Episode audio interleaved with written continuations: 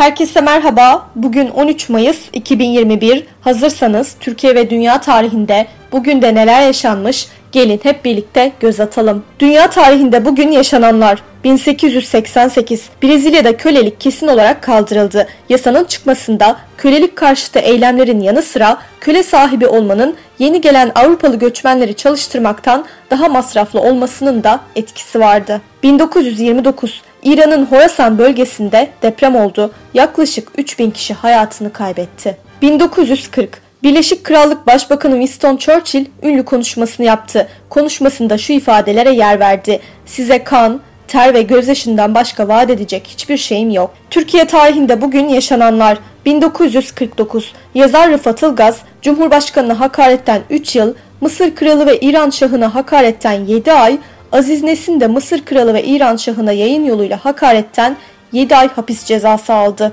1950 Ereğli kömür işletmelerinde Türkiye'nin ilk siyasal grevi yapıldı. 2014 Soma Kömür İşletmeleri Anonim Şirketi tarafından işletilen bir madende çıkan yangın sonucunda 301 maden işçisi hayatını kaybetti, 80 işçi de yaralandı. Bugün doğanlar 1869 Türk şair ve milletvekili Mehmet Emin Yurdakul dünyaya geldi.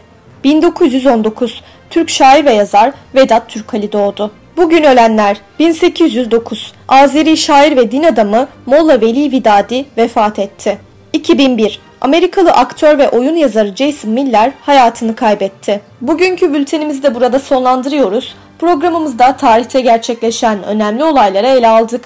Yarın da tarihte neler olduğunu merak ediyorsanız bizi dinlemeyi unutmayın. Yarın görüşmek üzere.